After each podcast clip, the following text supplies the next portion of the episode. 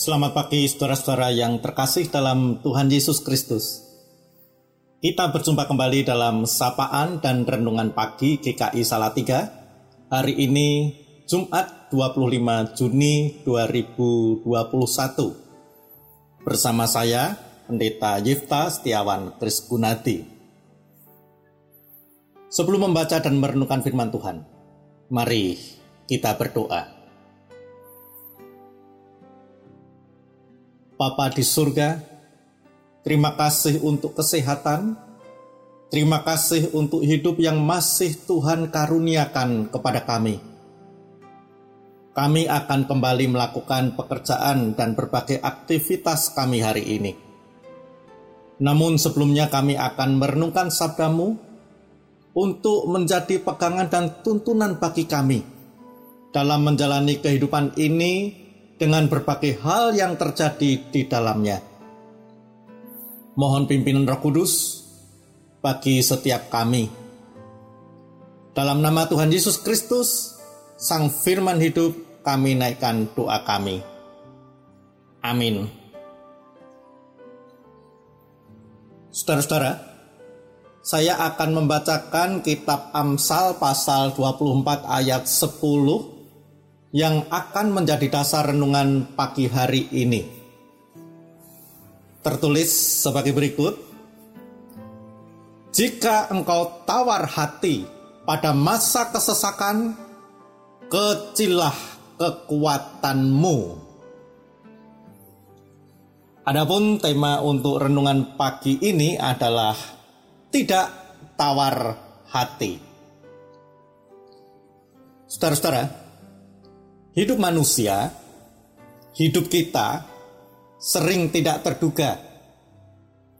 Di dalamnya bisa terjadi peristiwa atau kejadian yang tidak direncanakan dan tak diinginkan. Kesulitan hidup, masalah, penyakit, dan hal-hal lainnya yang dianggap buruk dan menyesakkan bisa tiba-tiba terjadi.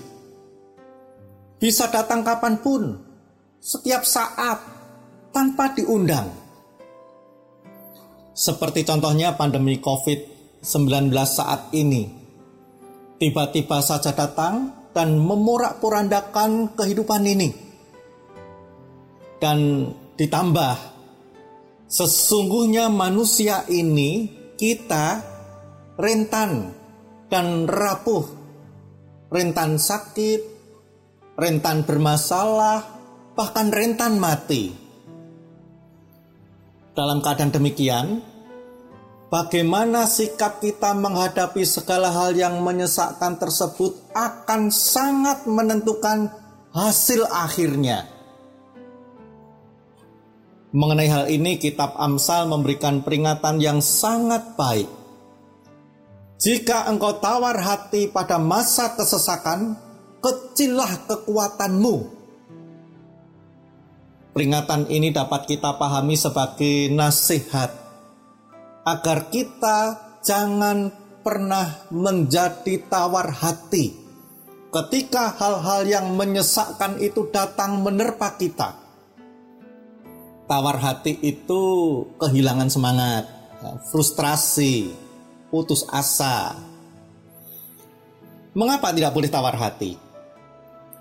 Sebab menurut Amsal tadi, tawar hati akan sangat mengurangi kekuatan kita, yaitu dalam hal kesanggupan kita untuk bertahan dan kemampuan kita untuk mengatasi kesesakan hidup. Mungkin saja kekuatan masih ada dalam diri kita, tetapi sangat kecil dan tidak memadai. Akibatnya, kita dibuat tidak berdaya lemah, dan kalah terlindas oleh kesesakan hidup yang melanda kita. Kekuatan dari tidak tawar hati ini sudah teruji dan terbukti. Ada banyak contohnya, antara lain Thomas Alva Edison, seorang yang banyak berhasil dalam karyanya, bahkan ia disebut-sebut sebagai penemu terbesar di dunia. Namun demikian, tidak berarti semua hasil temuannya ia peroleh dengan mudah. Dalam prosesnya ia banyak mengalami kesulitan bahkan berkali-kali mengalami kegagalan. Tetapi ia tidak pernah menjadi tawar hati. Ia tidak pernah menyerah. Setiap mengalami kegagalan, ia selalu mencoba dan mencobanya lagi, walaupun sampai ribuan kali. Konon kabarnya, pernah dilakukan survei terhadap para lanjut usia. Dan menurut survei itu, lansia yang dekat dengan Tuhan dan tidak tawar hati dengan hidupnya, umumnya jauh lebih ceria dan sehat. Menurut informasi dari banyak dokter, pasien yang tidak menjadi tawar hati karena penyakit yang dideritanya, maka akan lebih sanggup bertahan dan mempunyai kemungkinan yang lebih besar untuk pulih dari sakitnya dibandingkan dengan mereka yang menjadi tawar hati.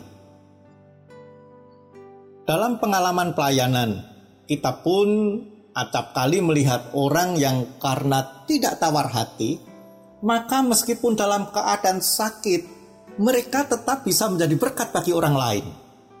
Pernah bukan kita melihat orang yang menderita sakit, ya tentu bukan penyakit menular, malah ikut bergabung dengan tim perkunjungan gereja, mengunjungi orang-orang yang sedang dalam keadaan sakit dan mendoakannya, bersaksi mengenai pengalamannya bagaimana ia sanggup menghadapi sakit yang dideritanya, dan sebagainya.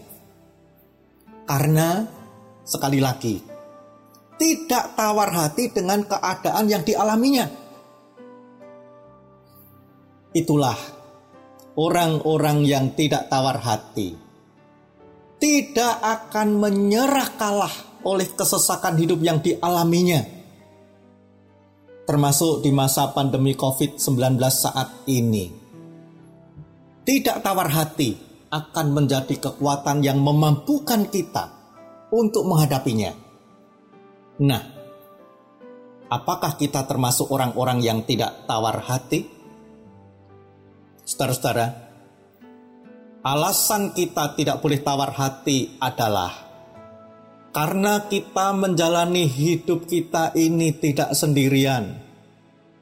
Kehadiran Tuhan dalam hidup kita adalah sumber kekuatan dan penghiburan bagi kita dalam menghadapi kesesakan hidup yang memampukan kita menjadi orang-orang yang tidak tawar hati.